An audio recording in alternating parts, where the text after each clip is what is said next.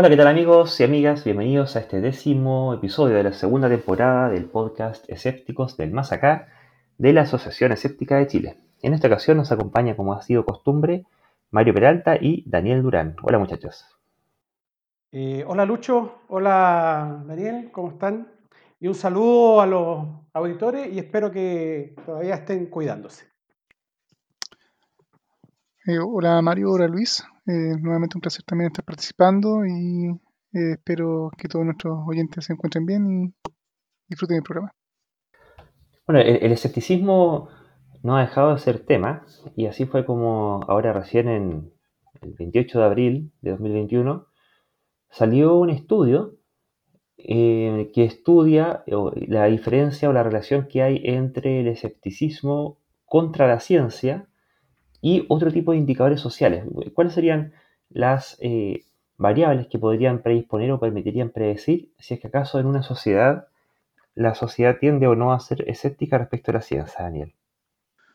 Bueno, esto ha sido un estudio bastante interesante. Eh, el título se llama Science Skepticism Across 24 eh, Countries. Eh, escepticismo hacia la ciencia en 24 países.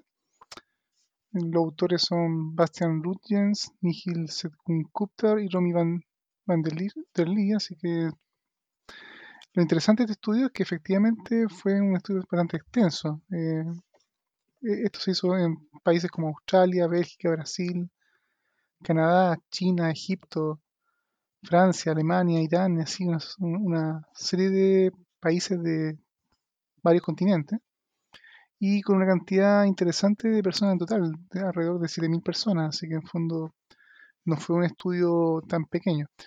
Y eh, básicamente se trataba de hacer encuestas para evaluar algunas hipótesis que tenían los autores respecto de qué podía causar que eh, en general la población sea escéptica de la ciencia o de cosas como la vacuna o la evolución.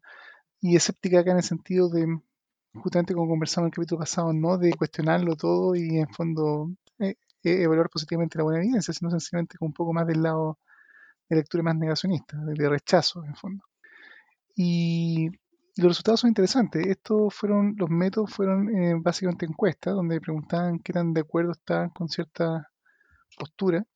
Y entre otras cosas se midieron, por ejemplo, para como variables predictivas, el, la, ¿cómo la postura política eh, conservadora, que tan liberal conservadora a las personas, su religiosidad, entendida en el sentido de si alguien cree en Dios y, si está afiliado a alguna religión, también su ortodoxia, si qué tan creyente es en fondo en posturas más bien eh, explícitas, textuales de, alguna religión o libro sagrado, también su espiritualidad, preguntándose que en fondo qué tan espirituales se sienten. Eh, también se evaluó el qué tan educados científicamente las personas, haciendo algunas preguntas eh, en general de conocimientos que muestran su nivel de educación. Cosas tan simples como afirmarse que los electrones son más pequeños que los átomos, cosa que alguien que eh, si ha estudiado algo de ciencia debería poder responder con cierta facilidad y causar confusión en quien no. Y también otro par de factores que me dieron fueron la, temas como la, las preocupaciones respecto a una moral puritana, hacer cosas como valóricas y también la percepción en general de que hay algún tipo de corrupción en la ciencia. Que muchas veces pasa que hay personas que piensan que todo esto de la ciencia en realidad es un gran negocio las multinacionales y por lo, tanto un engaño, que también es una idea que muchas veces está dando vuelta en la gente. Y lo interesante del resultado es que bajo todos estos, estos valores o estas variables predictivas que consideraban que podían influir en, el negacionismo, eh, hubieron, algunos resultados que eran más o menos esperados. Eh, por ejemplo, se confirmó que, por ejemplo, cosas como el, ese nuevamente, escepticismo en el sentido como de rechazo al cambio climático, eh, está muy asociado, por ejemplo, al, a las ideas políticas conservadoras cosa que tiene sentido desde el punto de vista que las posturas conservadoras quisieran mantener el nivel de consumo y estándar de vida como el lugar y por lo tanto todo esto de tener que hacer cualquier tipo de medida eh, que cambie nuestro estilo de vida, consumo o, cosas por el estilo, es una mala idea. Entonces, ese tipo de, personas que son más conservadoras tienden a rechazar más el cambio climático. También eh, confirmaron cosas como que el escepticismo a cosas científicas como el, los cultivos genéticamente modificados está también muy de la mano en forma eh, inversa a la cultura científica. Personas que tienen menos cultura científica tienden a ser a presentar más rechazo. Y así cosas por el estilo. Pero una, cosa interesante y que nos llamó la atención como, grupo fue que eh, el escepticismo de las vacunas, o a las vacunas en el fondo, que es algo que está hoy en día en máxima importancia, dado que estamos en pleno proceso de eh, hacer una vacunación mundial contra el COVID, y donde se sabe que hay personajes, eh, algunos más o menos populares en todo el mundo, y grupos, y youtubers, y todo tipo de personas que están oponiendo activamente a la, vacunación. Eh, esta pregunta es interesante, entonces, ¿qué tipo de factor podría influir más y tener mayor peso en el rechazo de la vacuna?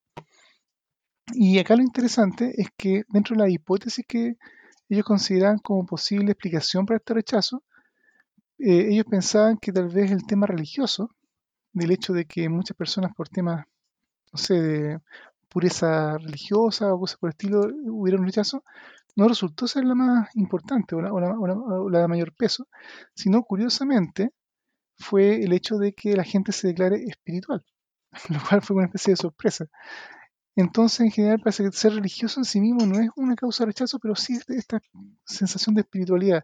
Y, y otra de las cosas que también fue interesante fue que este estudio hicieron separación entre los países que son más occidentales y avanzados versus los países más tercermundistas y sin embargo esta, esta relación entre espiritualidad y rechazo a las vacunas se mantiene más bien pareja, lo cual eh, es una cosa bastante peculiar. Y como era esperable también en este caso, el, conocimiento científico o ser científicamente educado eh, va en contra del rechazo de las vacunas, que también era algo también esperable. Así que, ¿qué les parece, chicos, que el hecho de que sea la espiritualidad un gran enemigo de las vacunas? Bueno, eh, no es sorpresa, digamos, de que este, eh, la espiritualidad, digamos, sea sustrato para muchas creencias extrañas. Eh, pero, mm, de hecho, eh, eh, esto, de esto que llamamos la espiritualidad como sustrato, no solamente de la religión, sino que sustrato de, creencias pseudocientíficas, de creencias, no sé, ovni, o sea, toda clase de, creencias raras, digamos. ¿ah? Ahí estaría la explicación para muchas creencias raras. Eh, hay, dos, hay como dos factores que, de, alguna manera los seres humanos estamos condenados de alguna manera a tener, que uno es el tema, este pensamiento dualista que nos divide generalmente en cuestiones ideológicas, izquierda, derecha, etcétera, etcétera, nos, nos divide, que es una forma de pensar dualista, que nos sirve de, mucho, o sea, para aprender cuando niño nos, nos sirve de mucho, pero llevada al extremo nos genera guerra, nos genera matanzas, nos genera ganas de matar al otro, etcétera, etcétera. O eh, morir por eso. Bueno, esta otra cosa que nosotros llamamos espiritualidad también tiene el, mismo problema. Eso de tener estas creencias y, siempre tratarla de imponer al otro. Eh, es complicado. Ahora, eh, la espiritualidad, al parecer, tiene una, una, raigambre evolutiva, ¿no es cierto? Al parecer, esto, el programa pasado hablamos de que el, sapien tiene, apareció, el sapien apareció uno, entre 180.000 y 200.000 años atrás. Y, y, bueno, estuvo caminando en bandas de cazadores recolectores algo así como 195.000 años. Entonces, durante recién en los últimos 7.000 a 5.000 años se empiezan a, poner las civilizaciones y, el pensamiento crítico, como este que conocemos en la actualidad, recién eh, parte con tales hace, no sé, 2.500 años. Entonces, eh, este pensamiento crítico, el, ¿cuánto se llama? el empezarnos a preguntar acerca de las cosas, el empezar a, eh, a, decir si lo que estoy yo pensando será equivocado o no, el aceptar la crítica, eso es fundamentalmente el pensamiento crítico, aceptar la crítica, el que yo no pueda tener la razón, es, muy, es muy, es muy reciente respecto a nuestro camino evolutivo. Ahora, la espiritualidad generalmente no tiene, o sea, es un sustrato para la religión, pero eh, eh, indudable que la religión sin espiritualidad no puede existir. Pero, pero la espiritualidad sí existe sin religión. O sea, indudablemente eh, este, este, fenómeno es independiente. ¿ah? la religión es un derivado de, esto que llamamos la espiritualidad. Ahora, este, esta espiritualidad, por ejemplo, hay un, que creo que lo he mencionado anteriormente en el programa, un neurocientífico, Francisco Rubia, que justamente ha escrito, tiene un libro por ahí que se denomina el cerebro espiritual, que creo que lo he mencionado anteriormente. Eh, él define espiritualidad como un, sentimiento de alegría, de felicidad, de paz, ¿ah? que en el fondo es una producción masiva de endorfinas. ¿ah? Esto te da una, una atemporalidad. ¿ah? Y, es un acceso a una segunda realidad que, que, él plantea que es eh, más vivida, ¿no es cierto? Eh, e intensa con la realidad cotidiana. O sea, este asunto tendría que ver así como, como estos bailes chamánicos que, que se hacían, ¿no es cierto? Y donde los tipos perdían toda sensación de, realidad y tenían este sentimiento que generalmente también se provoca en algunas iglesias por ahí, y lo hemos visto, digamos, en los canales de YouTube, y que en definitiva no tiene nada que ver tampoco con, con, este, con esta, esta posición negacionista, antivacuna, etcétera, etcétera. O sea, también yo creo que hay una una mala utilización de la palabra, digamos, por así decirlo. Bueno, y, no, solamente un, vicio y una confusión en la palabra, sino que, mm, que la otra forma de equivocarse también, que es pensar que por tener ese tipo de experiencias que pueden ser perfectamente válidas, cualquier explicación respecto a esa experiencia pasa a ser una explicación válida. Y no es lo mismo afirmar que se produce por la liberación de endorfina y tipo diversos mecanismos neurológicos que incluso podríamos, podríamos desconocer y, no saber en, su total detalle, ¿cierto? Pero de ahí a pensar que ese tipo de experiencias es producida por un ser superior, por un ser sobrenatural, por un ser de otra dimensión, etc., hay un salto gigantesco, ¿cierto? Entonces, eh, quizás por eso pasa a ser tan inminente la propuesta de algún tipo de divinidad para explicar este tipo de, fenómenos. Y, de ahí a que eso se organice socialmente y se forme una religión, se está a un paso en realidad. Basta con que un chamán se eh, empiece a decir que él tiene algún tipo de potestad o algún tipo de canalización o algún tipo de contacto con estos seres superiores y que la gente le crea, y eso hemos visto que no es tan difícil, y ya tienen un culto. Entonces, claro, efectivamente, de, una cuestión que es una propulsión natural de, los humanos, de, tener experiencias así llamadas espirituales, pero que nosotros lo entendemos en un sentido secular, ¿cierto? De, sentido de trascendencia, de sentido de paz interior, eh, pero que histórica y culturalmente se tiende a, entender más bien de forma sobrenatural, ¿cierto? Como algo que tiene que ver con el espíritu, como, como un alma, como un, un, no sé qué que no es de este mundo y que está metido en nosotros, ¿cierto? Así que mm, no es de, extrañar entonces que al sostener ideas mal fundamentadas se esté dando pie también a creer otras ideas, dado que lo que se preserva es la eh, forma errada de fundamentar aquello en lo que se cree. Y si se puede fundamentar la creencia en seres espirituales o, más bien dicho, mal fundamentarla, fundamentarla mal, que servía la, eh, el, menú, ¿cierto? Para seguir creyendo cuestiones más estrambóticas todavía y de ahí a empezar a, creer que las vacunas causan autismo o que hay una conspiración de los científicos mundiales o que el cambio climático debiera eh, es también una conspiración. Eh, nuevamente, en la medida que se mantienen las formas erradas de pensamiento, no es de extrañar que ideas eh, absurdas terminan siendo sostenidas también con la misma vehemencia.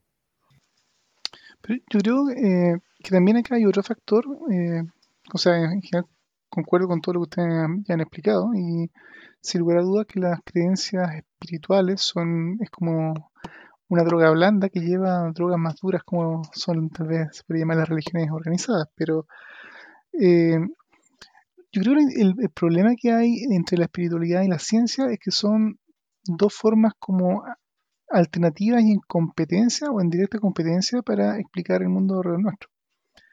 Y sin lugar a dudas que justamente a nivel concreto y a nivel de, de efecto, la ciencia moderna hasta el día de hoy sin duda ha sido por lejos la única empresa humana, digamos, que ha sido realmente capaz de explicar el mundo que nos rodea con suficientemente nivel de detalle para, por ejemplo, tener las tecnologías que nos permiten volar por los aires, comunicarnos a distancia, llegar al espacio, cosas así.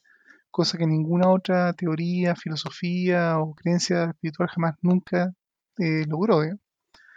Pero el problema pasa, yo creo, que la gente que cree en cosas espirituales tiende a pensar que existe algo más allá, algo justamente más etéreo, tal vez más, eh, más allá del conocimiento humano, dado por tal vez experiencias que se pueden tener, droga, sueño, cosas por el estilo.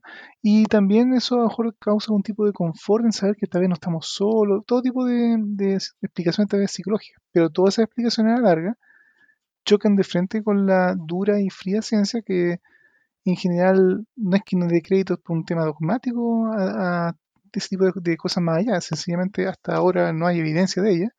Y si bien es cierto, hay algunos científicos que, y hay a veces estudios que han intentado inclusive experimentar con tales tipos de cosas, cuando se experimenta o se revisan los experimentos de forma seria, se ve que los resultados no dan para eh, siquiera, ni siquiera explicar un fenómeno. Sencillamente no hay fenómeno espiritual o sobrenatural o más allá de lo natural. Y esa, ese tipo de, justamente, de conclusiones son una bofetada en la cara para la gente espiritual, para la gente que sí cree que hay algo más allá y que justamente la ciencia no lo encuentra porque no quiere, no lo encuentra porque es dogmática o no lo encuentra porque es un complot mundial. Y entonces yo creo que ese choque de visiones a la larga hace que la gente que es espiritual y más profundamente espiritual tiende al final a rechazar esta ciencia fría y agresiva con mis creencias más profundas.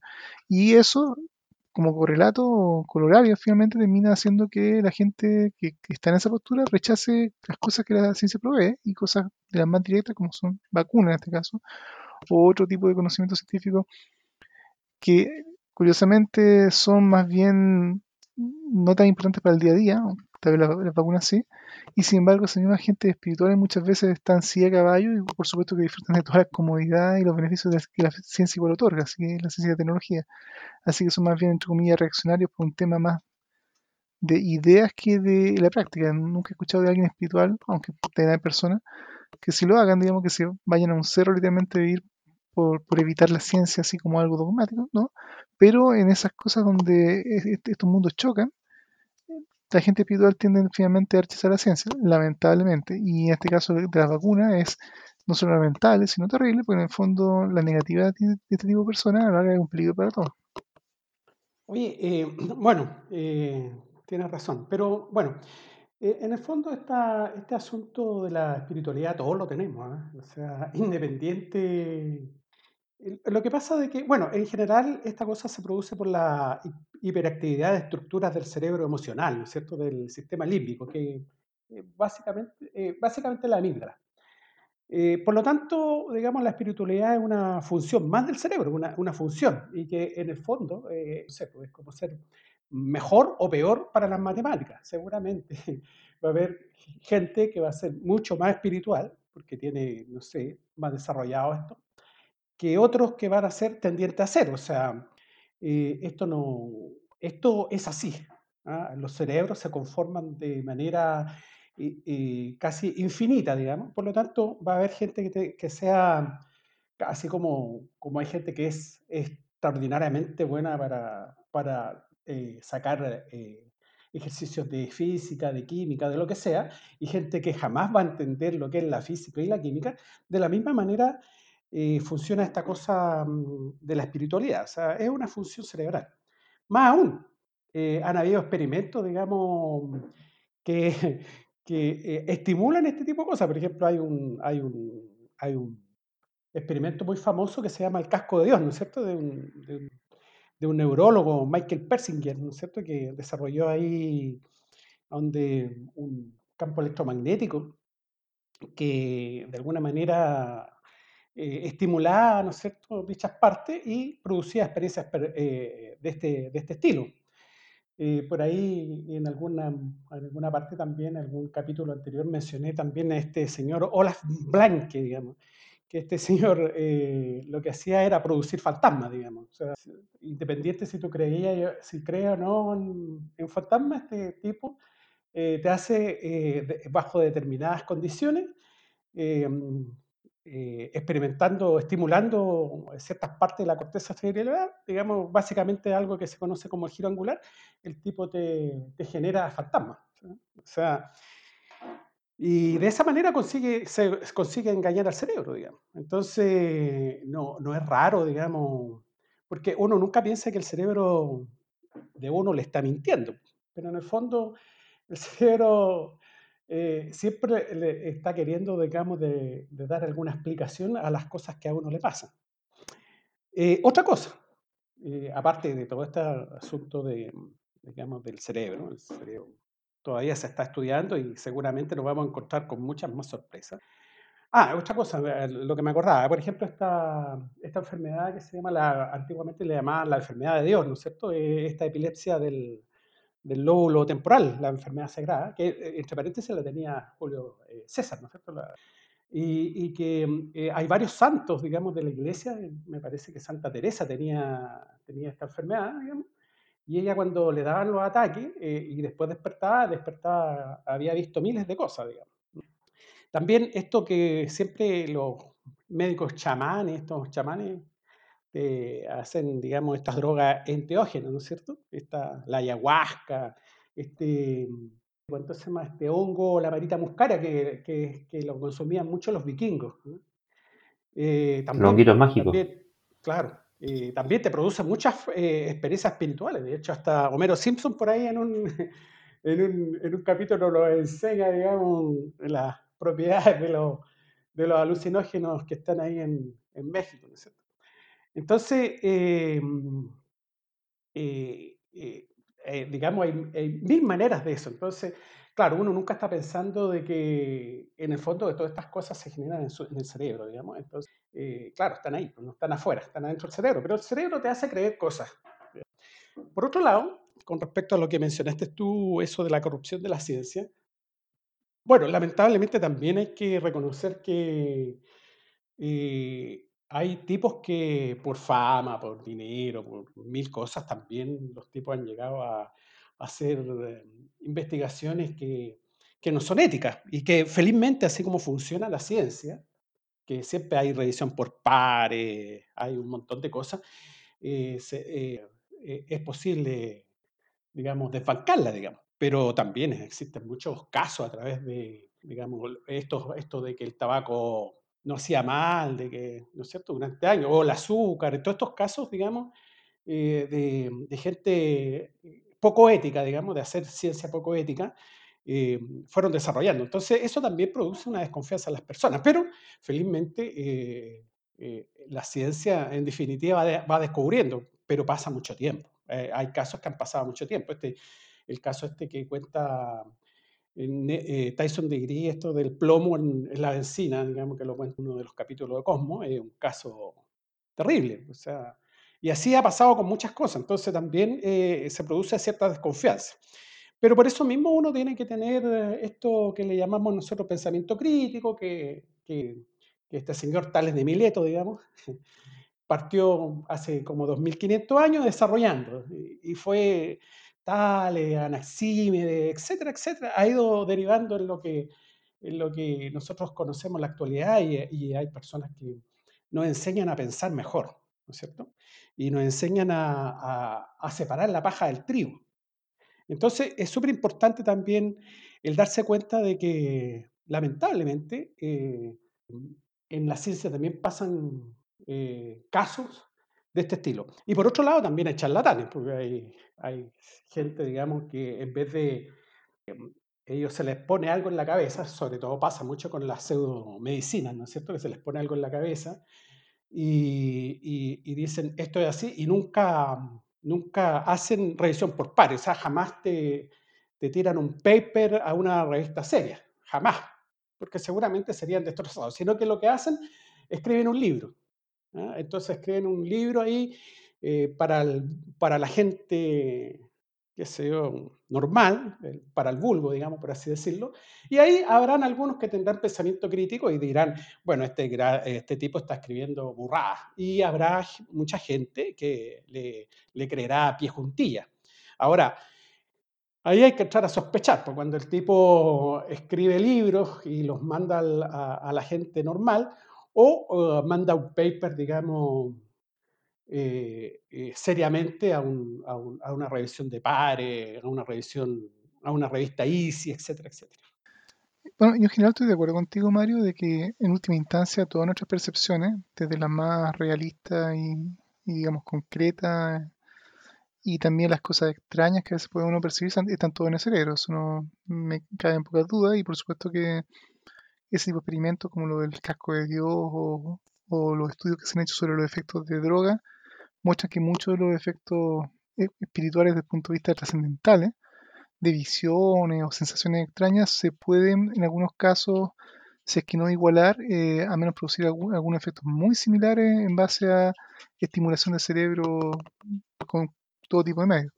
Pero dicho eso, lo que sí, cuando, tú dices que en el fondo que, que, el cerebro tiene un área de la espiritualidad o como que es una cosa que está en el cerebro como algo fijo, yo ahí un poco discrepo, porque en el fondo eh, hay mucha gente que efectivamente puede tener una tendencia natural tal vez para eh, tener ese, tipo de tendencia en creencia de algo más allá o creer en lo espiritual, si uno quiere. Tal vez ser un poco más crédulo, puede ser una condición innata tal vez, pero eh, hay casos que demostradamente, personas que han sido toda su vida creyentes, inclusive pastores evangélicos, inclusive famosos y han trabajado y han sido por años fervientes creyentes, han llegado por distintos caminos a evaluar sus creencias y han inclusive eventualmente llegado a pasar de ser absolutos creyentes y fervientes creyentes en algo en lo espiritual a ser o escéptico o, o inclusive ateo expreso. Eh, y eh, nadie en su eh, vida puede cambiar su cerebro tanto. Entonces, en fondo, no es que una persona, las personas, ah, es que si tú eres espiritual, bueno, es que tu cerebro es así, digamos, en el fondo estás condenado a ser espiritual y a creer cosas raras por toda tu vida. Daniel, es que por eso partí de qué de qué es la espiritualidad, porque cuando hablamos de espiritualidad podemos creer cualquier cosa. Es que lo que pasa es que aparte la, palabra espiritual es muy, es muy chiclosa. de hecho, cada persona que es espiritual la define como, como un sentimiento de alegría, de felicidad, de paz, que es una producción, como te digo, masiva de endorfina. En el fondo eh, hay una hiperactividad de estructura ahí del cerebro. O sea, pero eso es una definición. Estoy definiendo eh, claro, porque, pero... justamente el lenguaje, el lenguaje, digamos, que tenemos, es vago, es vago, es muy vago. Entonces, cuando hablamos de, por ejemplo, en, en este paper que nos dice que en el fondo las personas, no es la religión, sino que es la espiritualidad, pero anda a saber tú que primero, eh, ¿qué es eh, definir qué es lo que es espiritualidad y por qué usted se siente espiritual? ¿Ah? Eh, hay, hay tantas explicaciones de lo espiritual como personas que les preguntan, en el fondo, eso, eso es un hecho. Justamente. Y, y, por tanto, cuando tú dices que la espiritualidad son las endorfinas del cerebro, tal vez para, debe haber una gran cantidad de personas que lo, lo entienden así, pero yo no diría que es la definición. Y de hecho, generalmente, no, por supuesto. cuando tú conversas con personas que se dicen espirituales e intentan, entre comillas, pedirles que definan, pero algo concreto, tiende la cosa inclusive a ponerse aún más difusa. Y justamente hablando de todas estas cosas que están más allá de lo que conocemos o más allá de lo que vemos y que no vemos, que significa en el fondo, justamente como y muy vago, es un término metafísico, vago, eh, eh, etcétera. O sea, no, eh, es una vaguedad increíble. O sea, no, podríamos jamás, digamos, es muy difícil. Tal vez en algún momento nos demos cuenta digamos, de que podemos medir eh, este, eh, eh, esta, esta, producción de endorfina este, en, en, el sistema límbico, en este, en este cerebro emocional, ¿no es cierto? Y por eso que está relacionado con el, el, el tema emotivo. o sea, la, la persona, o sea, tú no le puedes hablar, le tienes que hablar, digamos, a, su, a su cuestión emocional. Y por eso que los, los pastores, los chamanes, qué sé yo, siempre apuntan a, a determinadas formas de comportarse, eh, que tiene que ver con el tema, eh, el, el, con este cerebro emocional. De hecho, eh, nuestra razón, nuestra razón está totalmente supeditada a la emoción. De hecho, si tú, cualquier persona, y esto es como consejo para nuestros auditores, si quiere usted aprender algo, enamórese de eso. ¿ah? Usted cuando, si usted quiere entrar a estudiar física cuántica, usted va a ser el mejor físico cuántico si usted se enamora, se enamora de lo que está aprendiendo. Eh, eso, eh, ahí justamente hay otro neurocientífico, el Francisco Mora, que incluso tiene un, libro que se llama Neuroeducación, ¿no es cierto? O sea, cómo, cómo esta, la, emocionalidad, y por eso que las personas, digamos, cuando tienen trauma, ese, recuerdo le queda, le, queda, le queda patente en su cerebro para toda su vida, porque fue muy impactante desde el punto de vista emocional. O sea, y por eso siempre vuelve y vuelve, vuelve el recuerdo, porque eh, eh, quedó en su, en su área profunda, emocional, digamos, en, en su sistema, en, el sistema límbico. Ahí quedó el recuerdo. Claro, pero a lo que apuntaba Daniel es que eh, no es que la fe o la creencia la, o la espiritualidad en sí misma no ocurra en el cerebro, ciertamente ocurre en el cerebro, sino que eh, creo entender de lo que dijo que se refería a que eso no quiere decir que haya como un área dedicada a ello, y el motivo de ello sería los cambios en vida que ocurren incluso en periodos relativamente breves de tiempo de un esquema de creencias a otro. O sea, eh, no obstante, en última instancia es algo, algo, que ocurre en el cerebro y no obstante tengamos una serie de predisposiciones que nos puedan llevar a creer en ello, eh, sigue siendo un fenómeno mucho más de, de, alto nivel que de bajo nivel, ¿cierto? O sea, en el fondo no estamos limitados al hardware, por decirlo. Claro. El hardware cerebral fíjate, no es que nos condene, no es que nos condene al, eh, no es que nos condene a, a, estar obligados a ser espirituales o una vez que somos espirituales por nuestro hardware, entre comillas, a esta persona va a ser espiritual o creer cosas raras o lo que sea toda su vida porque su cerebro es así.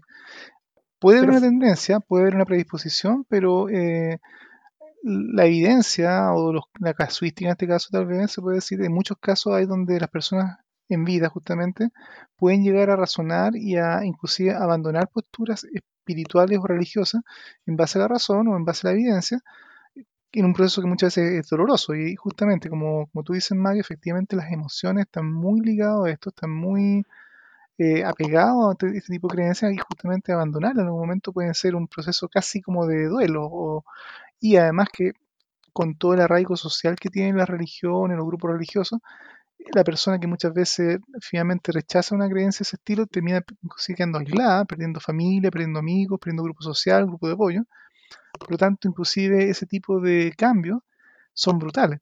Y aún así estas personas existen. Así que en el fondo, claro, pero, lo pero, que digo no es una condena, digamos, oh, tu cerebro sí, no, no, sí, a ser, eh, a, lo, que, lo que te estoy diciendo es que, eh, bueno, eh, de, hecho, de hecho hay otros tipos de experimentos, por ejemplo, la, ese, lo que los tipos, por ejemplo, cuando hay baja dopamina, que, la, que es un inhibidor, la dopamina inhibe, digamos, la serotonina, digamos.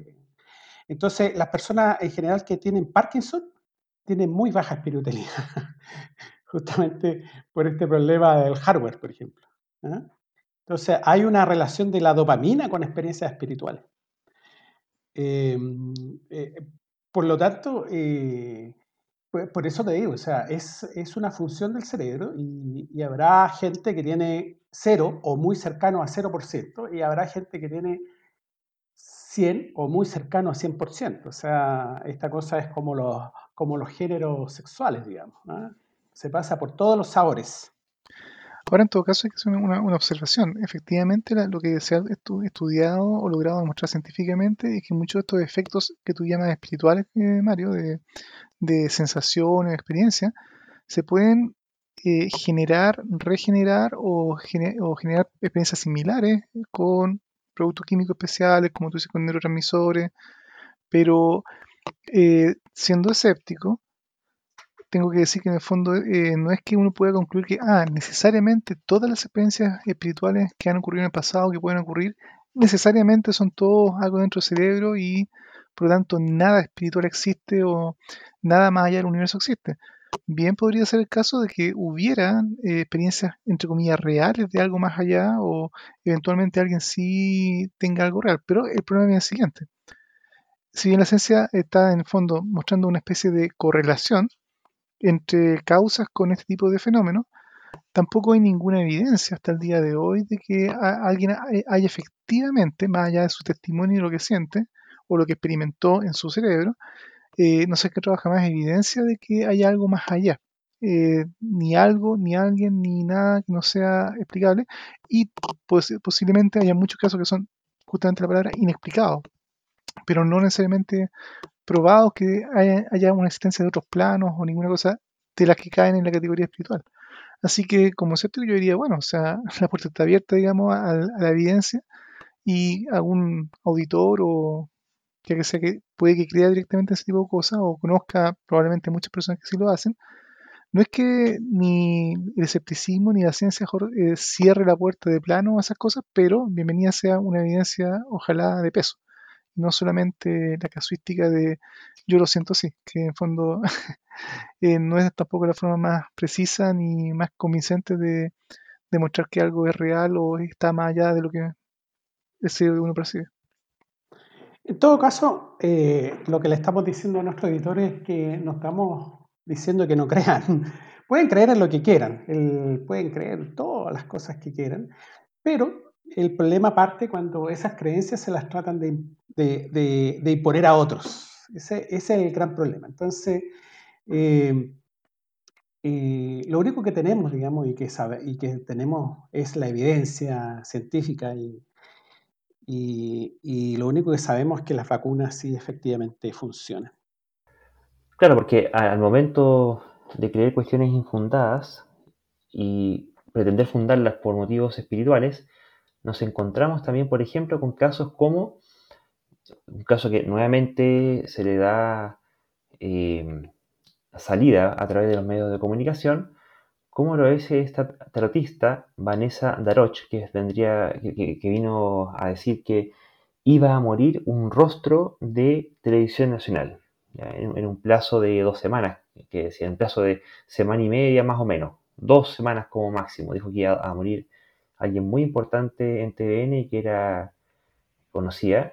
Y por supuesto era que no, anunció que venía un terremoto de magnitud 7,5 para la zona central en Chile, por favor. y, ella habla, fíjense cómo lo argumenta, ella dice, me llegó recién. No es que le haya llegado una cadena de WhatsApp, sino que como que le llegó a su, eh, bueno, digamos, espiritualidad, ¿no? Espiritualmente quizás le llegó recién que pronto iba a ocurrir este fenómeno. Y dijo que le, iba a ocurrir a, un hombre que trabajaba directamente en pantalla y que era alguien muy querido y conocido, que, era de edad, pero no viejo. Después me, aclaran cómo es la cosa que alguien es de edad, pero no es viejo, y mm, que iba a morir de como accidente o enfermedad. Creo que solamente con eso, lo único que descartó creo que fue el asesinato, no, sé otra cosa, que otra cosa, otra forma de morir haya, que no sea accidente o enfermedad. Hay que ver el lado positivo, o sea, si, si lo mata, al menos que descartado como parte de la predicción. claro, claro. Y mm, dice que va, a salir en las noticias porque alguien muy reconocido y, que, no va a ser como si muriera una persona de, atrás de las cámaras, sino que vendría siendo que muere una persona de adelante de las cámaras, ¿cierto? Una persona que sale por pantalla. Y que esta persona además va a estar asociada a Felipe Camilo Haga. Por supuesto, era que no. Porque mm, podría ser, siempre en, condicional, ¿cierto? Puede ser hayan relacionado con él o que haya trabajado con él o que se haya hecho conocido por trabajar con él y vaya, eso es casi todo. y bueno, la, cosa es que e, e, ese es el, el, diámetro de, su predicción. Y respecto del terremoto, dijo que sí, que sí, viene un terremoto y que le toca a Santiago. Porque él siempre, a ella siempre le dice que le suena Valparaíso, y que ve olas y que es de una magnitud de hasta 7,5. Y que va a hacer que de lado la pandemia y que el enfoque sea solamente en la ayuda a la gente y que como plazo máximo le dio dos meses y medio para la ocurrencia de ese terremoto, al parecer en Valparaíso, y que por estar al lado afectaría también a Santiago. ¿Qué les parece esta cosa que le vino a, esta tarotista Vanessa Darok o Daracho? La verdad es que no me sorprende para nada, o sea, de partida que los tarotistas, mediums y gente muchas veces un poquito asociada a la farándula hagan sus predicciones y todo, es parte de su negocio, ¿sí? en fondo eso en sí no es raro. Lo que tampoco es raro es que en fondo cada vez que estos personajes medium, tarotistas, adivinos, psíquicos o lo que sea, o como se denominen, eh, hacen sus predicciones, por lo general eh, hay dos tipos de predicciones que pueden hacer.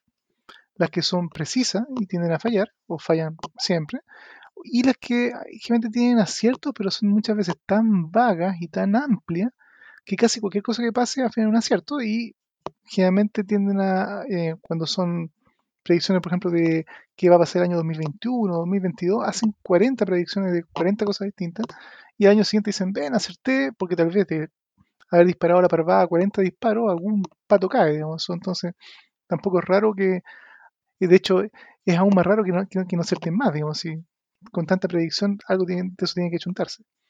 Pero acá, en este caso particular, eh, es sorprendente que cómo queda, entre comillas, a la vista el método.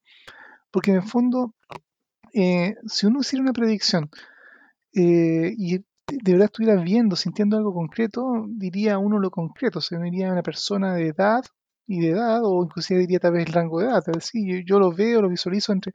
Pero cuando dice justamente cosas como tú, tú leías de las entrevistas o de las citas que decía que es de edad pero no viejo.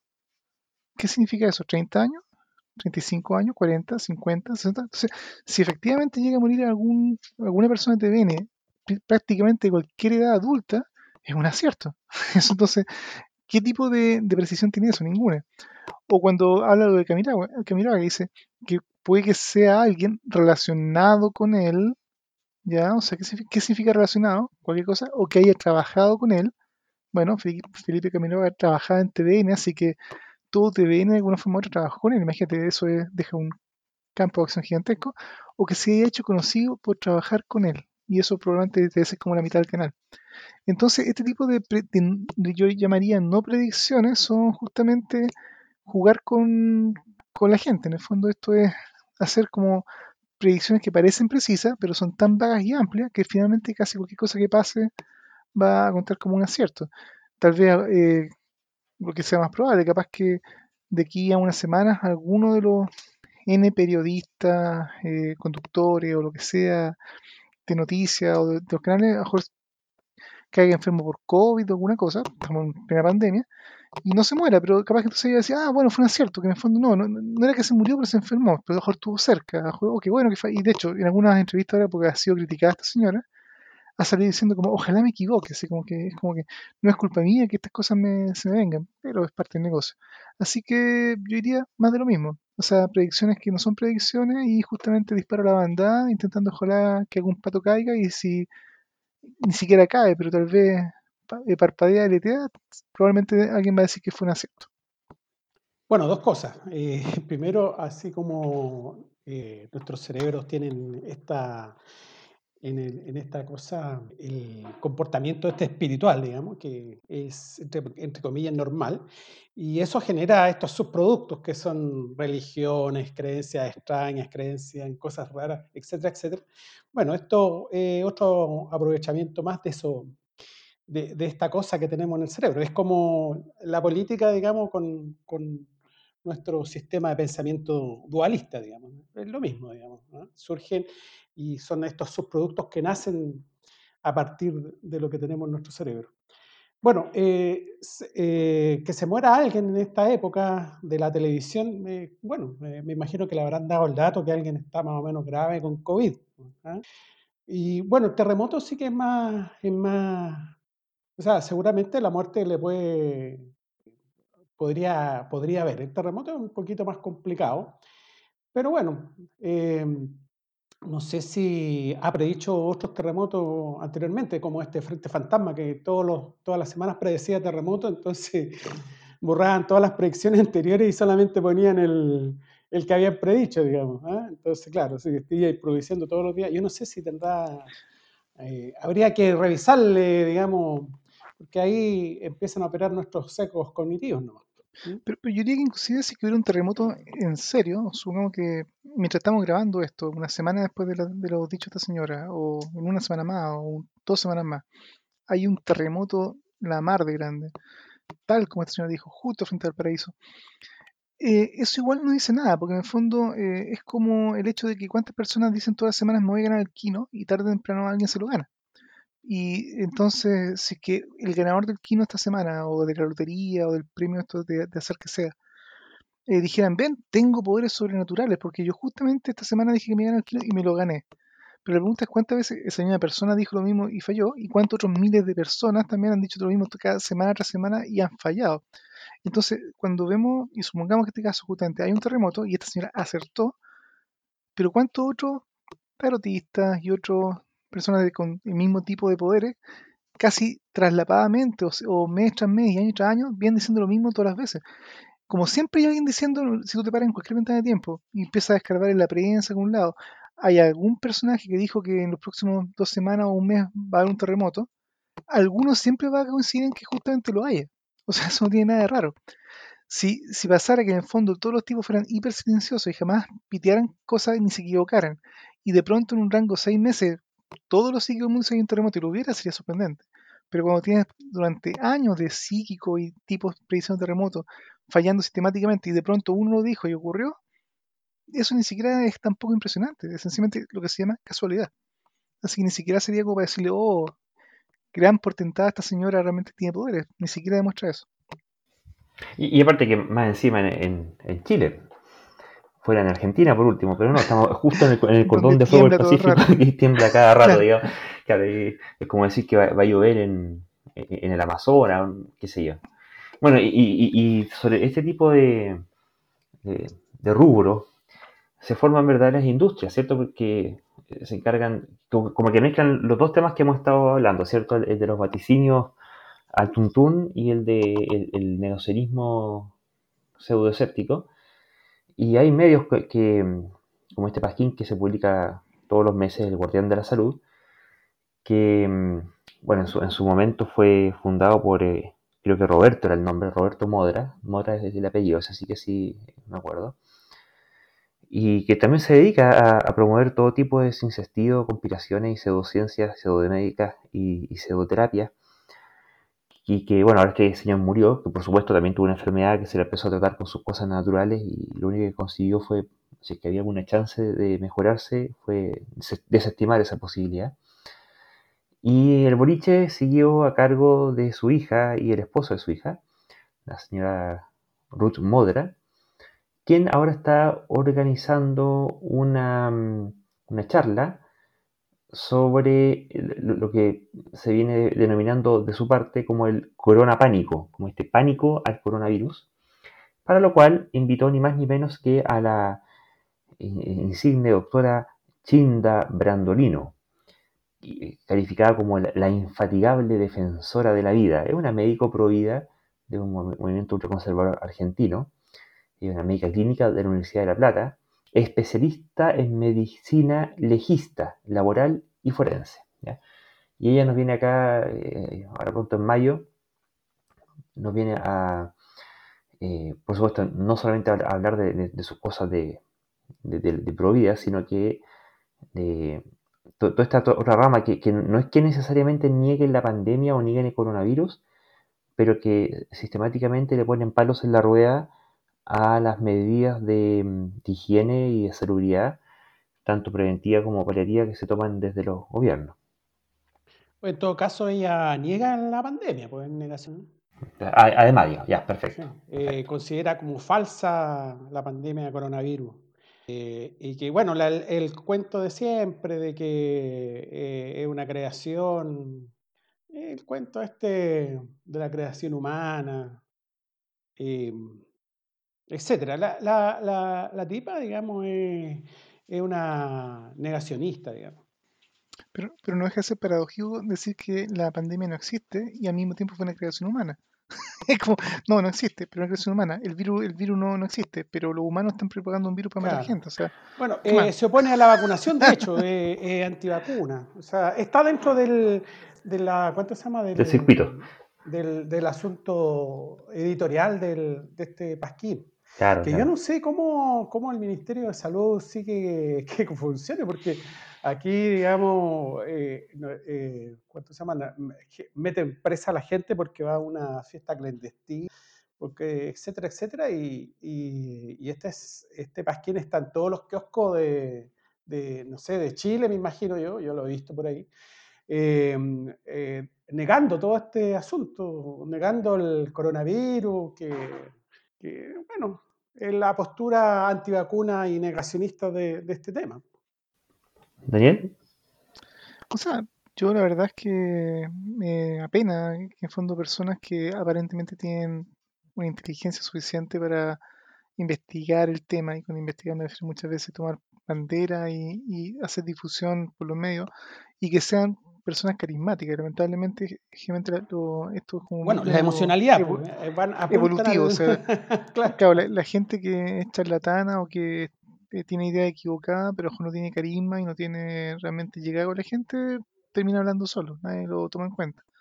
Pero hay algunos de ellos que son muy exitosos y tienen carisma y tienen arrastre y convencen a los incautos y esos son también los más peligrosos. En el fondo, ese, este caso, esta señora Brandolino, me parece lamentable que realmente en las circunstancias actuales haya gente así operando libremente y, digo lamentable porque en el fondo aquí viene el choque de temas de que me causa ruido y aunque un mi angelito malo me dice sí, más o menos mandemos a la SS en la noche y amordacémosla y censurémosla por la seguridad del mundo. Eh, eso me parecería una idea terrible, porque en el fondo el problema de la censura, el problema de las medidas que van contra la libertad de expresión van que hoy por hoy tú puedes ser el que tiene el control de esa censura y lo haces por las mejores razones y el día de mañana esa misma legislación o ese mismo poder va a permitir que otro que tome el control te censure a ti. Así que en el fondo, eh, a la larga eh, es una mala idea. Así que en fondo, eh, por un tema de fair play, yo diría, bueno, tal vez hay que dejar que eh, personas como estas sigan trabajando en las redes sociales. Lo que me preocupa es que las autoridades, tal vez dentro de todo, no, o, tal vez grupos más organizados que, y que sí tienen más poder mediático, puedan hacer la difusión de, digamos, de los fact-checking o efectivamente a esta persona en su lugar, consumir, usando el mismo poder y su libertad de expresión que queden operando así tan libremente sin que nadie les diga nada, me parece lamentable. Ahora, nosotros estamos ahora hablando, entre comillas, en contra de ella, o sea, en contra de sus ideas. Pero claro, nuestro peso a nivel mundial en cuanto a que vaya a hacer una diferencia, quisiera que sea lo, más, posible, pero probablemente no, es como que nosotros vamos a hacer esa diferencia. Ojalá que nuestros, nuestros auditores y que nos escuchan por lo menos eh, ayuden eh, en sus círculos cercanos, por lo menos a propagar la buena información y justamente sean como un poco un trabajo de gota a gota, un grano de arena, en que la buena información eh, fluya y que la desinformación se frene, tal vez justamente pasando desde inclusive el grupo WhatsApp de la familia, de los tíos, cuando alguien manda estas cadenas justamente de, no sé, de no sé qué cosa alcalina, todo, ellos puedan poner una cuota de de escepticismo o de ciencia digan esto no tiene sentido por estas razones o esto ha sido refutado y por último se frena. Yo creo que eso es un poco lo que falta y tal vez que más allá de la autoridad, que no, no hacen mucho, que tal vez todos nosotros en, nuestro metro cuadrado podamos ayudar a frenar a estas personas, incluyendo a las frandolinos del mundo. Bueno, yo, yo espero eso, pero lo veo difícil, ¿eh? dado lo que justamente eh, comenté en la primera parte, digamos, de, de, de, esta de esta, de esta, de esta, ¿cuánto se llama? esta charla, digamos. Porque en el fondo eh, habrá gente, porque claro, uno podría pensar, esto se soluciona con la educación, pero esta, gente estudió medicina. Eh, recordemos que aquí en Chile también tenemos médicos de este estilo, pues, que han salido hasta por la televisión, digamos. ¿ah?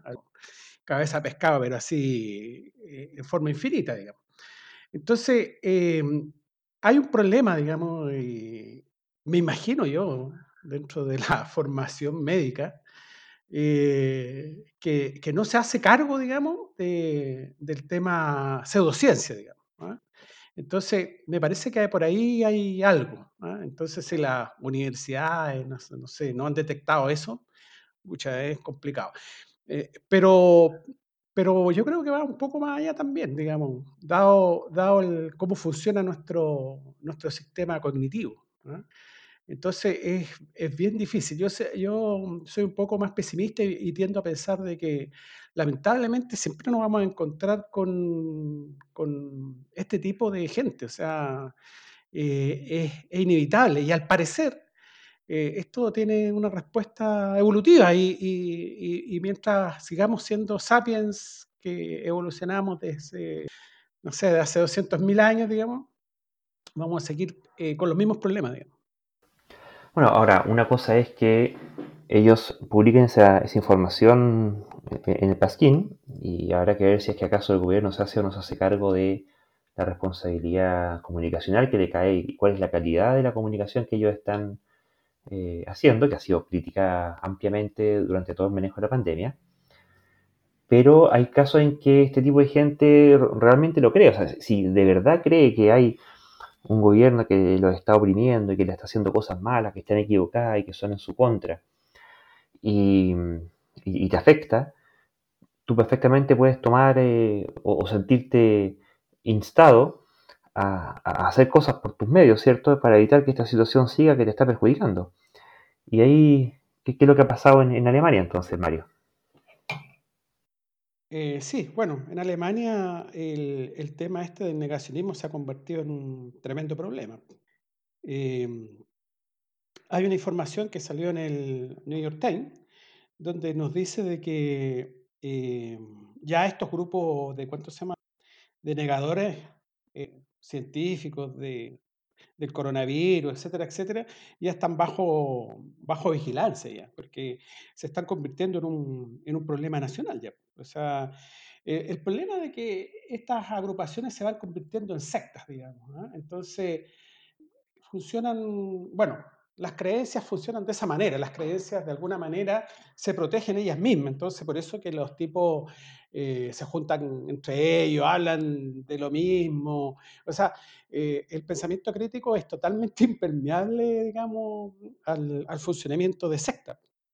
Entonces, eh, ya llega un momento en que, como ocurre normalmente en las sectas, que o se autodestruyen o hay que entrar a, a, desarmarlas, como hemos visto a través de, de, la corta historia que tenemos de Wack o, o, o estos, de cuánto se llama, de las Guyanas, ¿no es cierto? Entonces, eh, estos grupos en Alemania ya los pusieron bajo vigilancia. Esta es una, una noticia que salió, digamos, en, como decía, en el New York Times, porque los tipos se van volviendo cada vez más eh, peligrosos. Bueno, de hecho, en este caso, habían tenido eventos en los cuales han atacado a la, policía y han, atacado incluso eh, en el Parlamento han realizado ataques cuando han estado haciendo exposiciones, por ejemplo, en el Ministerio del Interior y, otro tipo de, de, políticos, ¿cierto? Que cuando están haciendo, pareció lo que pasó en, en, Estados Unidos, ¿cierto? Cuando ocurrió el tema del cambio de mando, claro. salió toda esta, esta estos rallies de, de, de eh, trompistas armados que interrumpieron la sesión de Capitolio, ¿cierto? Eh, que eran muy, muy relacionados ellos con la, la, teoría de la conspiración de QAnon. En este caso, esta gente negacionista de la pandemia o del coronavirus, en Alemania también ha realizado ataques de distinta envergadura al, eh, a instituciones democráticas. Entonces, lo, lo, que se reclama acá y es el motivo por el cual finalmente están bajo la mira de los servicios de inteligencia alemanes, no es solamente por el hecho de que crean cuestiones absurdas, sino que porque eh, desarrollan una acción, en este caso violenta, que atenta incluso contra el ejercicio mismo de la democracia. Y ahí ya la cuestión ya, ya no se trata simplemente de que crean cosas raras. Sí, es que van adquiriendo comportamiento de secta, pues, y la, y la secta, digamos, como te digo, como dije anteriormente, es una creencia, es una ideología en el fondo, se transforma en una cuestión ideológica y se protege ella misma. La creencia se protege en el grupo y, y cualquier otra idea eh, se hace totalmente impermeable a este tipo de secta. Y, y, la secta, para proteger esa ideología o esa creencia o esta agrupación de creencias, es capaz de cualquier cosa. O sea, es capaz del asesinato, es capaz de que ellos, ellos mismos, digamos, son capaces de, de, matar y de entregar su vida por este tipo de, de, creencias, de ideologías, digamos. Ah, e incluso más aún, cualquier cosa puede llegar a tener un comportamiento secta, eh, eh, incluso algo tan, tan simple como, como una agrupación de yoga, los gallos se, empiezan a volver cada vez más sectarios, o sea, eh, se va volviendo cada vez más extrema la forma de, de pensar. Daniel.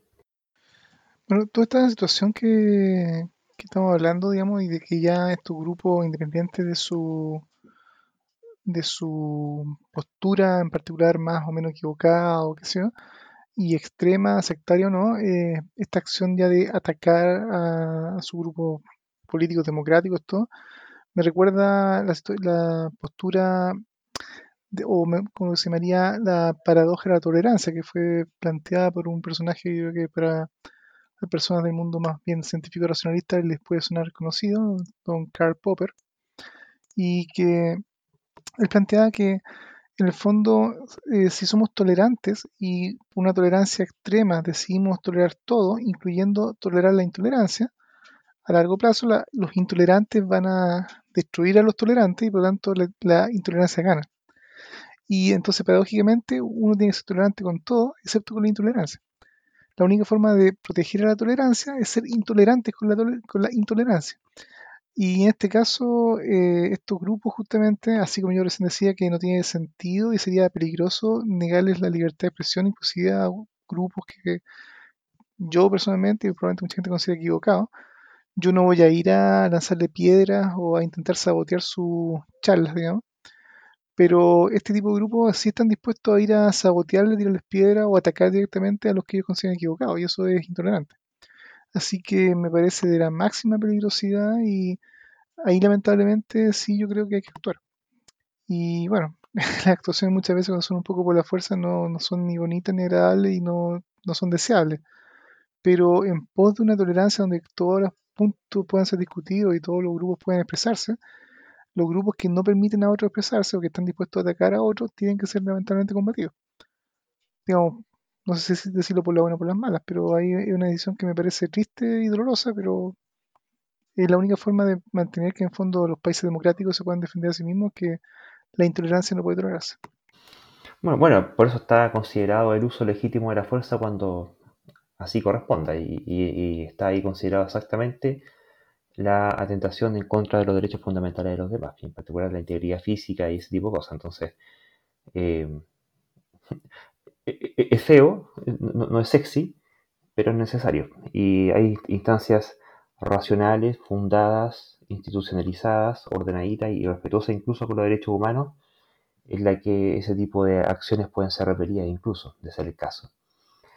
Ahora, bueno, a propósito de sectas, eh, nunca deja de abundar, eh, eh, que ya tantas veces lo hemos mencionado, ¿cierto? El, jugo de ciertos personajes religiosos. En este caso, Daniel, cuéntanos, ¿se acuerdan del pastor Javier Soto? Yo lo recuerdo, digamos, he tenido bastante episodios de este caballero y justamente hablando de tolerancia e intolerancia, varios episodios inclusive violentos. Este caballero ha atacado muchas veces a personas hasta la vía pública. Eh, y es un pastor que, por ese mismo tipo de acciones y su intolerancia y fundamentalismo bíblico activo y violento, ha sido famoso y bastante nombrado en, los medios chilenos, y no por lo, justamente por lo positivo. Y bueno, ahora estos últimos días justamente eh, en pleno época de pandemia, donde los grupos eh, o las, reuniones justamente masivas no están, no están permitidas por temas sanitarios, los cultos religiosos inclusive están bastante restringidos en, cantidad de personas que se pueden juntar legalmente, cosa que entre paréntesis no ha impedido que muchos grupos, tanto para fiestas de fiestas ilegales o cultos religiosos ilegales, han seguido juntándose con todo el peligro que significa para la salud aparece entonces este pastor que ahora eh, en la contingencia de que estamos ya no a puertas de, una ley, porque ya se promulgó la ley del tercer retiro del 10% de, de las AFP para ayudar a las personas que están en situación compleja por la pandemia, la pérdida de empleo, etc. Aparece este caballero publicando un video de, en YouTube el día 29 de abril, indicando que eh, todos los evangélicos chilenos que retiran el 10% del FP tienen que dar su diezmo. Y en este video eh, fueron 2 minutos 17 de mi vida que fueron duros y terribles escuchar este caballero, pero sale expresando justamente y por supuesto leyendo la Biblia, indicando que todos esto, estos eh, cristianos tienen que diezmar. Por ejemplo, si un cristiano recibe un millón de pesos de su 10%, como Dios manda, tiene que el 10% de eso, o sea, 100 mil pesos, tiene que ser diezmado a su iglesia y a su pastor. Y por supuesto esto, esto es como casi como estas cadenas eh, en papel, las antiguas, que tienen una diferencia de las cadenas modernas de, WhatsApp o de, o de redes sociales, es casi como las cadenas antiguas de estas amenazantes, porque él dice, claro, si es que los cristianos son fieles y dan su 10%, tienen bendiciones de Dios y cosas por el estilo, que por supuesto es bastante dudoso eso que haya tenga un efecto real, pero si no lo dan, estos cristianos no solamente le están robando a Dios, sino que además le van a caer maldiciones a su vida y puede que inclusive se enfermen de COVID, cosa que inclusive puede ser una amenaza no bastante real, o sea, estamos en plena pandemia, por amor de Dios, así que que alguien se pueda enfermar de COVID no es raro de todas formas, y, pero todo tipo de cosas terribles y malas le van a ocurrir si es que ellos no obedecen estos edictos divinos, que de divino, y de robarle el dinero a Dios, que también es teológicamente paradójico que un Dios creador de todo el universo necesite que le den efectivo, ojalá, y transferencia bancaria para que todo funcione. Qué paradójico, ¿no? Así que este es un personaje de los nefastos de siempre que no solo es peligroso, no solo es fundamentalista y no solo es homofóbico, que es su historial, sino que además es un patudo y que justamente en la contingencia sigue intentando trasquilar a sus ovejas, digamos, que probablemente alguno de sus fieles seguramente mejor le va a hacer caso y es un poco el modo operandi normal de la iglesia, así que ¿qué quieren que les diga? Eh, tenemos como siempre la religión intentando vivir a expensas de la gente y la gente creyente. Oye, a, propósito de eso que mencionaste, me acordé de George Carlin, porque eh, él decía en una de sus ¿cierto? Que este Dios omnipotente siempre necesita dinero, ¿sí? Y, y, más encima es tu dinero, porque él podría ser, por último, por último, si necesitara dinero, podría hacer dinero o sacar dinero de otra parte, pero es el dinero tuyo el que necesitas. Interesante ese el pragmatismo divino. Claro, es un Dios todopoderoso, pero no le da los poderes para que en su iglesia se manifieste de la nada y caiga del techo un lingote de oro real, digamos, o sea, para que, no sé, financien todo su año de actividades. O inclusive hicieran, eh, entre comillas, eh, actividades benéficas o sociales reales, porque ahora pueden invertir en darle comida a la gente o, o, pagarle los sueldos a, a, a sus o más, más que sus sueldos, su eh, a, apoyar a la gente de su propia iglesia que corta sin trabajo. No, al contrario, ellos siguen intentando, los pastores en este caso, en el nombre de Dios, pedirle que les sigan dando plata. O sea, en vez de aportar, siguen esquilmando a la gente. Eso es lo, lo, más triste de todo. O sea, porque hay que recordar, ¿quiénes son los chilenos que van a pedir ese 10%? O sea, legalmente cualquiera puede pedirlo. Entre comillas, lo necesita o no. Pero la principal razón por la cual mucha gente desesperadamente necesita este 10% es porque han perdido ingresos porque no tienen trabajo, porque si trabajan en un sector asociado a eh, las ventas, atención al público, sus locales están cerrados eh, o su empresa quebró y tienen que comer, tienen que pagar sus cuentas y entonces necesitan desesperadamente este dinero y que venga alguien en el nombre de Dios a sacarle su tajada es deshonesto, directamente es deshonesto y un... O sea, no quiero dar muchos e-, epítetos, digamos, y una grabación para no ofender a nadie por los garabatos, pero es una vergüenza. Y lo peor es que ni siquiera es que tenga que esforzarse, o sea, basta con que sea como es nomás. Es lo que es. Es realmente eh, repugnante la, la, situación. Y bueno, a, a propósito de, de, cuestiones absurdas inducidas por la religión y del abuso que ese tipo de, de creencias eh, hasta qué punto son funcionales para eh, abusar y perjudicar a, quienes creen en ella, nos encontramos, bueno, ya algo comenzamos, conversamos la semana pasada respecto de cómo ha ido evolucionando la pandemia en, la India, ¿cierto? Que ya en aquel momento iban por los 300.000 contagiados diarios, hoy día van por, por los 350.000. Vayas a saber, yo creo que es así, a cálculo de servilleta de, de ir ya por los 3.500 muertos diarios y si es que no más. Y mm, resulta que dentro de sus prácticas y creo, ya conversamos que los, niveles de superstición que tienen y los niveles de analfabetismo que tienen, ellos creman a los muertos. Así que mm, es tanta la cremación que hacen de tanto muerto que hay que siendo Nueva Delhi una de las ciudades que históricamente y reconocido mundialmente como una de aquellas con la peor calidad de aire del mundo, ahora además se le agrega una cantidad de fogatas tremenda. Piensa, más o menos para que se haga una idea, yo me acuerdo cuando, bueno, nosotros vivimos en Santiago de Chile, es un, es un valle, y en invierno siempre tenemos el problema que se produce una capa de inversión térmica y nos quedamos aspirando todo el humo que producimos por todo el invierno. Y eso produce todo tipo de emergencias ambientales, así como ocurre en Delhi, no tanto, pero, pero el mismo fenómeno. Y mm, me refiero al mismo fenómeno de, aspirar humo, no, que ellos tengan capa de, inversión térmica, ese es otro tema.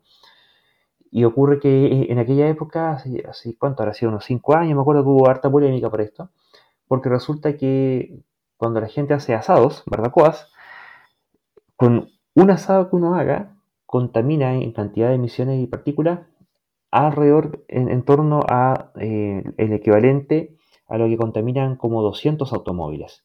¿sí? Ese es más o menos el, equivalente. Entonces, e, era muy complicado cuando, por ejemplo, habían eh, periodos de, emergencia ambiental y había un partido de fútbol, por ejemplo, y, para ver el partido de fútbol la gente se junta a hacer asados y, terminaba contaminándose más todavía de lo que contaminan incluso los autos que estaban circulando, o todo el fenómeno de las chimeneas que se calientan, con las que se calientan las casas en los, barrios, en los barrios más pudientes. Y bueno, en este caso ellos por motivo religioso y ante la cantidad de miles de muertos que están teniendo diariamente, hoy en día eh, Nueva Delhi es un gran fósforo. Está completamente ardiendo todo en todas partes porque están quemando muertos por doquier. Y ahí tendríamos una creencia inducida por la religión que termina siendo lesiva eh, en primera instancia para la misma gente y además en general para el medio ambiente. En última instancia, todo ese humo da la vuelta y terminamos por respirarlo nosotros mismos. Bueno, eh, es increíble porque todo esto surge después que tuvieron este festival Kumbala que le llaman, ¿no? Y es increíble porque es una cuestión que surge en, la astrología, es algo que surge en Mesopotamia. De hecho, yo hablé de, ¿cuánto se llama? De Tales de Mileto, y se supone que Tales de Mileto estudió con, con la gente de Mesopotamia, estudió matemáticas, qué sé yo. Eh, bueno, el tema es que estas creencias eh, eh, justamente fueron los que, los que llevaron a hacer este festival ahí en el río Gange, y surgió todo este toda esta, este, eh, esta extensión del virus, digamos. Eh, y esto es porque cada 12 años Júpiter transita por Acuario. Entonces, organizan este festival y llegaron millones de, personas, digamos, al, al, se llama? Al, a este río. Bueno, yo ignoro, eh, según lo, lo, que yo he entendido, que llegan así como a purificarse, etcétera, etcétera. Eh, de hecho, los tipos eh, dentro de su, de su creencia pensaban de que sumergirse en este, en este río podía servir para hacerse inmune al, al COVID-19. Y bueno, al parecer no funcionó y ahora tienen el tremendo problema. Y la verdad estoy mirando acá las estadísticas, eh, estoy viendo el sitio ourworldindata.org eh, y el caso de la India es espeluznante. Eh, si cualquiera que nos esté escuchando, bueno, si nos escuchan en los próximos días, digamos, lo que se ha emitido el programa, todavía comenzando mayo, probablemente las estadísticas van a seguir subiendo. la cantidad de muertes confirmadas en la India hay que pensar que aproximadamente el día 30 de mayo, o sea, perdón, 30 de marzo, hace más o menos un mes atrás, ya venía en cierta tendencia de subida y estaban muriendo del orden de 300 personas, 350 personas diarias, y los casos confirmados andaban en torno, en torno a los 50.000 diarios, que es un número gigantesco. Acá en Chile nos asustamos con, con digamos, 9.000. Somos un país, en todo caso, lejos, mucho más pequeño que, la India en población. Pero piensen, 50.000 personas más o menos diarias hace 30 días y hoy, el último dato que acá aparece en esta 29 de abril, ya van en 380.000 eh, casos confirmados diarios. Y está hablando de casos confirmados, porque probablemente, aunque se están haciendo creo más de un millón y algo de, un millón y medio de test diarios en la India, considerando la población de la India, el acceso a la salud y todo eso, deben haber muchos más casos aún que tampoco están confirmados. O sea, aumentaron sus casos por, eh, lo menos 7, 8 veces y la cantidad de muertes en casi 10 veces. Pasaron de, justamente de, tener como 300 muertos un mes atrás a tener ahora 3.500 muertos. 10 veces. O sea, es un, cuando, se hablan de las cosas exponenciales, esto ya es casi como no sé, exponencial al cuadrado, realmente una cosa desastrosa. Y es terrible que justamente eh, en un país tan poblado y eh, con, tanta gente que está en condiciones probablemente de acceso a la salud precaria, eh, también he visto en las noticias como muestran que hay todo un tema que los hospitales están saturados y no tienen ni siquiera los recursos de oxígeno. Ahí ni siquiera estamos hablando de respiradores mecánicos o camas UCI ni siquiera tienen el tubo de oxígeno para darle a la gente, para siquiera darle un alivio que están asfixiando, producto del COVID. Eh, es una situación dramática. Creo que varios países eh, están intentando ayudarlos de alguna forma u otra. Y todo esto no se puede frenar la cantidad de contagios por temas religiosos. O sea, para mucha gente la fiesta que corresponde es más importante que nada y ahora tiene al país, yo creo, de rodillas. Y es una pena, yo por temas laborales tengo que trabajar con muchas personas que son eh, de la India, por nacionalidad. Y todos ellos están, yo diría, en shock, digamos, o sea, tienen familia en la India y están teniendo casos por todos lados. Así que, eh, si que ustedes conocen o, bueno, también no conozcan personas necesariamente de la India, pero eh, ojalá que la, racionalidad pueda sobreponerse a, la idea religiosa, a la aglomeraciones religiosas de todo tipo o aglomeraciones por la razón que sea.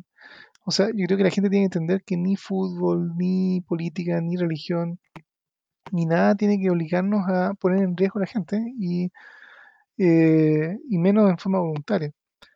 Nuestro propio país, de hecho, en una semana más también va a tener unas, elecciones que ojalá se puedan hacer en forma ordenada y también con un grado de seguridad de que no hayan aglomeraciones, que la gente concurra con mascarillas, con alcohol gel, eh, mantenga la distancia, porque justamente esto no es una broma.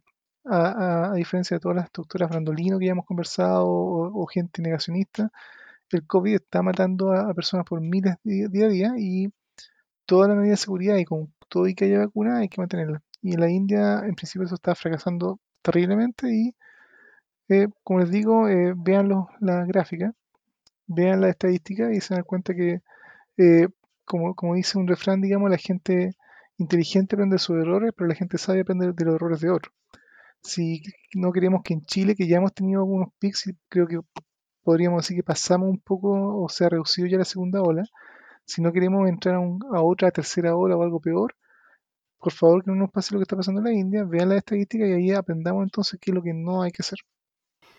Bueno, eh, disculpa. Bueno, hay, hay dos cuestiones que están pasando. Uno es que tienen cupos de hospitales. Ya los hospitales están abarrotados y la gente, ¿dónde meter gente? Y la otra es lo que decías tú, que es la falta de oxígeno. ¿ah? De hecho, hay templos que han, han empezado a abrir y tratando de generar oxígeno de alguna parte. De hecho, entre las donaciones que le han llegado desde, desde Alemania y Estados Unidos son eh, oxígeno. Pero aquí hay un problema eh, estructural, histórico, profundo de la India. O sea, en la India tenemos una cantidad enorme eh, de la población que es, totalmente analfabeta. O sea, el Estado, el Estado ni siquiera se ha preocupado, digamos, de, educar gente, o sea, gente analfabeta, o sea, a ese, a ese nivel. Entonces, eh, no es sorprendente, digamos, de que lleguen, y, además me imagino yo que el sistema, el sistema de salud no debe ser tan bueno, porque si los tipos tienen, ¿qué es lo que pasaba en China, digamos, cuando, en la época de Mao, que por eso llegó a ser tan poderoso el tema de la comunidad, eh, sencillamente porque no tenían un... Entonces, eh, los tipos tenían que recurrir a cualquier cosa, a, inventos que hacían. Entonces, eso de, tener tanta gente con tanto problema de este estilo es un, es un problema ahí de, de, de un montón de gobiernos que nunca se preocuparon de esto y esos gobiernos les dio el terreno fértil para que saliera su propio Trump, el Narendra Modi, que es el Trump indio. Bueno, a, propósito, ya que estamos en tema de coronavirus y, ventilación, salió una publicación en The Lancet, ahora recién, el 1 de mayo, que se titula 10 razones científicas que soportan la o que, que, la, tesis de la transmisión aérea del SARS-CoV-2, del virus que provoca la, la COVID-19. Y, a esta altura la verdad es que no cabe duda. Aquí la, principal, principal medida para evitar contagios es la ventilación. Ventilación con, aire fresco, ya sea forzada hacia el interior, ya sea forzada hacia el exterior o ya sea con apertura cruzada de ventanas, tanto en aulas como salas de espera, oficina, lugares de trabajo, vehículos, taxis, colectivos, microbuses, metro, lo que sea eh, en la misma casa cuando se reciba visita, ojalá recibirlas en, el patio. Y mm, si tiene que hacerse en el interior, tiene que ser en un interior ventilado, ¿ya? E incluso con la familia mantener esa ventilación en caso de que alguno caiga para que se prevenga eh, el contagio del resto, ¿ya? Eh, esa es por lejos la, la, principal medida. Y mm, bueno, a propósito también de, de, ventilación de aires y, otros gases. ¿Qué pasa con el CO2? Ocurre que mm, posiblemente ustedes han escuchado hablar de, los llamados bonos de carbono, en los cuales se intenta internalizar la externalidad negativa de la emisión de dióxido de carbono producto de la actividad industrial y por lo tanto el consiguiente efecto sobre el cambio climático y se establecen en los estados tasas de emisión, cantidades máximas que después tienen que ser distribuidas de una u otra forma entre las distintas empresas y fábricas que, haya en el país. Y que para que ese costo lo internalicen, eh, estas empresas tienen que comprar estos bonos de carbono. O, eh, es una alternativa, la otra alternativa es eh, hacer el equivalente a, cantidad de árboles que puedan absorber el CO2 que están emitiendo y salió un reportaje em, respecto a lo que vendría ocurriendo en California, porque según hizo un, estudio en el MIT, el Instituto Tecnológico de Massachusetts, eh, por lo visto la cantidad de CO2 que se estimaba que eran capaces de absorber los bosques estaba sobreestimada, es decir, los bosques absorbían menos CO2 del que ellos tenían calculado.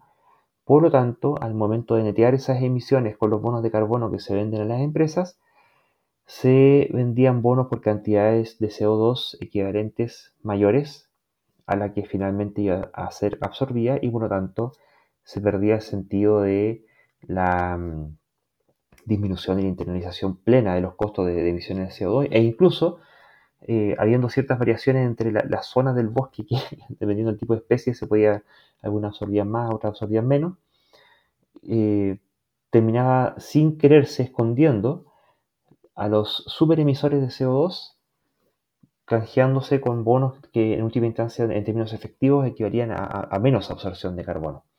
Así que se producía esa, eh, e-, esa discrepancia. ¿ya?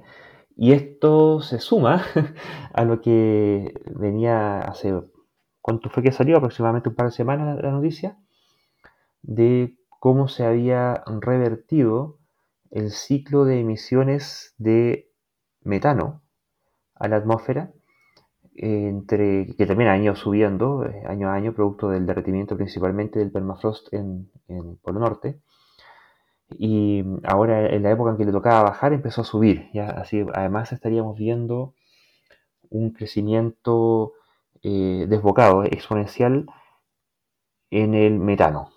Y, esto es, muy terrible porque es un gas que en, periodos más cortos que el CO2, el metano entiendo que tiene una, una sobrevida en la atmósfera en torno a los 20 años, 30 años, pero que es como 200 veces más intenso. O 20 veces, ya, se, me dio un poco el número, pero estamos igual órdenes de magnitud por encima del, CO2. El CO2 es más crónico, dura mucho más tiempo, varios siglos. Y tener un, desboque con ese tipo de gas es todavía más terrible para el tema del cambio climático y la crisis climática que está ocurriendo y con toda la implicancia que eso tiene para eh, tanto la fauna como la, flora e incluso hasta el equilibrio microbiológico.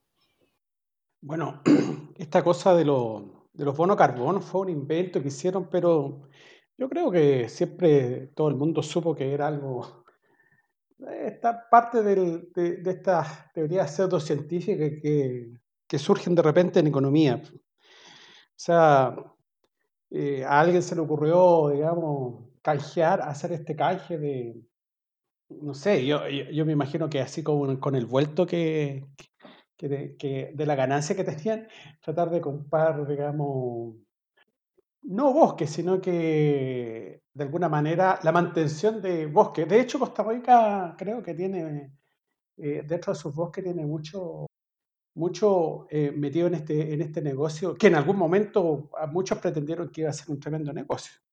no, no, sé si lo, lo, sea, eh, digamos, las personas que iban a poner los árboles. Pero yo creo que más bien una, una y así se está demostrando, una teoría bastante, o una idea bastante pseudocientífica que surgen de todas estas cuestiones económicas que de repente surgen, ¿no? O sea, a la larga es un incentivo económico para intentar que las empresas, por un lado, sean más eficientes y también eh, a la larga eso redunde en que el efecto neto total de la industria humana eh, reduzca el, el, dióxido de carbono que se está emitiendo a la atmósfera. Por ejemplo, no solo las empresas que están contaminando pueden pagar, digamos, y colocar dinero para plantar nuevos bosques o mantener los bosques, sino que además, por ejemplo, una empresa que redujera a la mitad sus emisiones por cambiar su tecnología o mejorar su proceso, esa bajada puede venderla a empresas que se están contaminando. E-, ellos pueden emitir bono carbono por este ahorro y, entre comillas, recuperar parte de la inversión y así puede hacer un efecto de, entre comillas, círculo virtuoso en donde a las empresas les conviene invertir entonces en tecnología más, eh, más eficiente o menos contaminante. Así que, claro, eh, no es un sistema perfecto y la verdad es que el, dióxido de carbono en la atmósfera yo, yo, creo que me imagino sigue aumentando, o sea, no es que se haya aplanado la curva o esté bajando. Y claro, y esta noticia de que en fondo todos estos cálculos estaban basados en estas estimaciones hacen que entonces la cosa sea aún más mala de lo que ya es, digamos, o sea, ni siquiera se va a poder capturar eh, en forma natural en los bosques todo el dióxido de carbono que queríamos. Y, y, en ese sentido aquí voy a mencionar un personaje que es un personaje, don Elon Musk, que es todo un personaje no solo por sus autos, digamos, por la, su empresa eh, Tesla, son muy interesantes sus vehículos eléctricos, y por sus naves espaciales, en este caso la, empresa SpaceX, donde, donde está entre comillas, innovando en todo el tema espacial. De hecho, su cohete reutilizable que son capaces de aterrizar de vuelta eh, es increíble. Y también tiene tractores y gente de, cabeza con todo el problema que está haciendo para la astronomía, sus, eh, constelaciones de satélites también. Pero hay que reconocer que dentro de la locura y disparates que a veces dice en, Twitter y todas las cosas que hace, este amigo está colocando un premio para un programa de cuatro años de 100 millones de dólares eh, que está, eh, está siendo puesto por la Fundación Musk para eh, incentivar con este premio la generación de tecnología que permita la captura activa de carbono.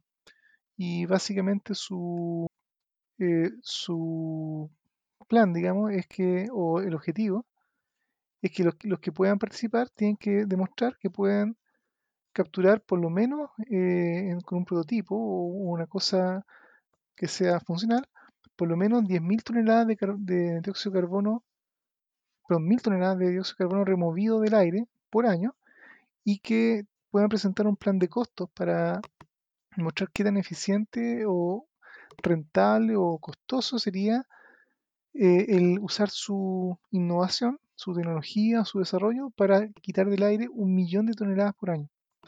lo cual todavía sigue siendo probablemente no todo lo que se necesita, pero va en la línea de comenzar a, como humanidad a invertir energía, recursos y tecnología en, de verdad sacar el dióxido de carbono y el carbono a la atmósfera en forma activa, porque definitivamente si seguimos esperando que los árboles lo hagan, eh, claramente eso yo creo que ya fue, ya no, no, da abasto.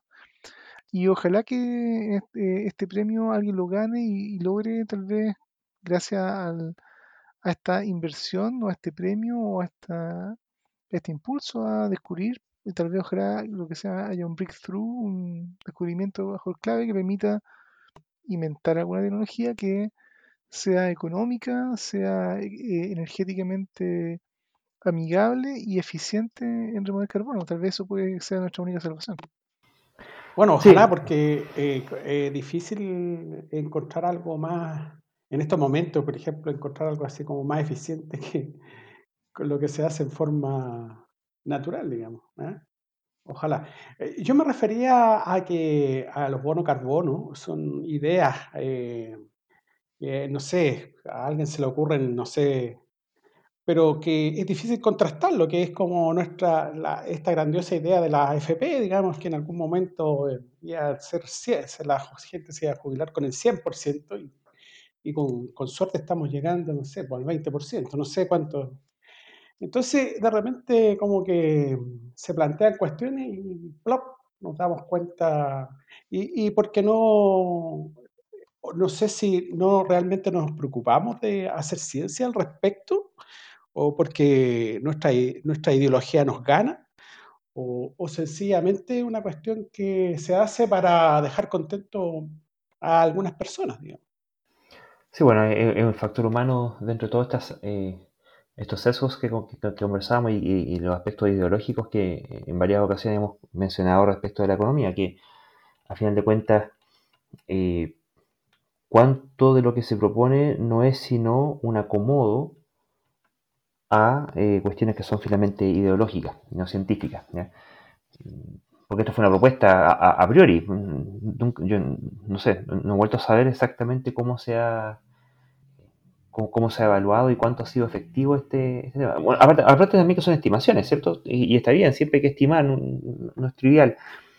Pero, pucha, entre la estimación de la estimación de la estimación, y, no, me quedan, y, con tanta ideología metida entre medio y tantos intereses metidos entre medio, eh, ya sin ser experto me, me, plantearía eh, con, reservas al, al, éxito del tema, aun cuando en principio pareciera que tiene sentido, ¿ya?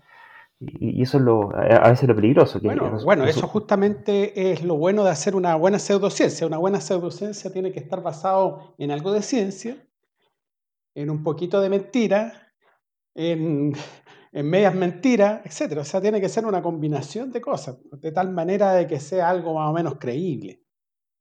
Así es, bueno. Y ahí iremos viendo cómo se desarrolla esto en el, en el tiempo. Pero de momento, de momento, eh, salvo cuestiones hipotéticas, salvo buenas intenciones, buenas esperanzas, salvo apuestas, salvo optimismos, el dato es que esta cuestión sigue empeorando, no ha parado de empeorar de forma exponencial, superando todos los vaticinios y todas las predicciones, eh, siempre hacia el, eh, al exceso negativo, ¿cierto? Así que la cosa está mala. Bueno, será otro problema más del cual tendremos que hacernos cargo y que nuestros hijos ya están heredando. Así que bueno, como siempre, estimados, les agradecemos a todos los auditores vuestra compañía. Mario, Daniel, muchas gracias por haber estado presentes. Eh, bueno, gracias por la invitación como, como la semana, digamos. Y mm, un saludo también y espero que se sigan cuidando a nuestros auditores. Todavía la pandemia tiene para rato y, ahora que eh, ya hay calendario, me parece que hasta dos semanas más que se van a poder eh, vacunar hasta los 35 años. Eh, bueno, que vayan a vacunarse. Yo tengo el temor eh, que las personas, digamos, de los sub-35 o de esa edad, se empiecen a vacunar menos porque ya gran parte de su vida han estado expuestos a esta cosa del YouTube ¿ah? Y de toda la tontería que sale en YouTube. Entonces, ojalá que, no se cumple lo que estoy pensando. Un saludo. Y bueno, también me despido. Muchas gracias por la oportunidad de participar. Y aunque, bueno, el programa terminó con una, con una nota un poco pesimista respecto al futuro y lo que nos viene, pero también yo creo ver el, vaso medio lleno y recordarle que gracias a que nos estamos dando cuenta de esto es que podemos tal vez hacer algo y si las medidas que se han tomado hasta, ahora o se han decidido en el pasado no son todo lo efectivas que se esperaba, eh, bueno, tenemos la oportunidad de intentar revertirla o hacer algo más. Así que hay que yo creo que apuntar a, a luchar por que las cosas realmente funcionen y podamos revertir o por lo menos frenar este gran problema. Así que un saludo a todos y sigan cuidándose y vacunarse todo lo que puedan. Así es, como siempre les dejamos invitados a visitar nuestras redes sociales en Facebook barra escépticos, en Twitter arroba a-escéptica, en Instagram aech-cl y nuestro blog www.aech.cl. Hasta pronto y nos vemos en un próximo episodio.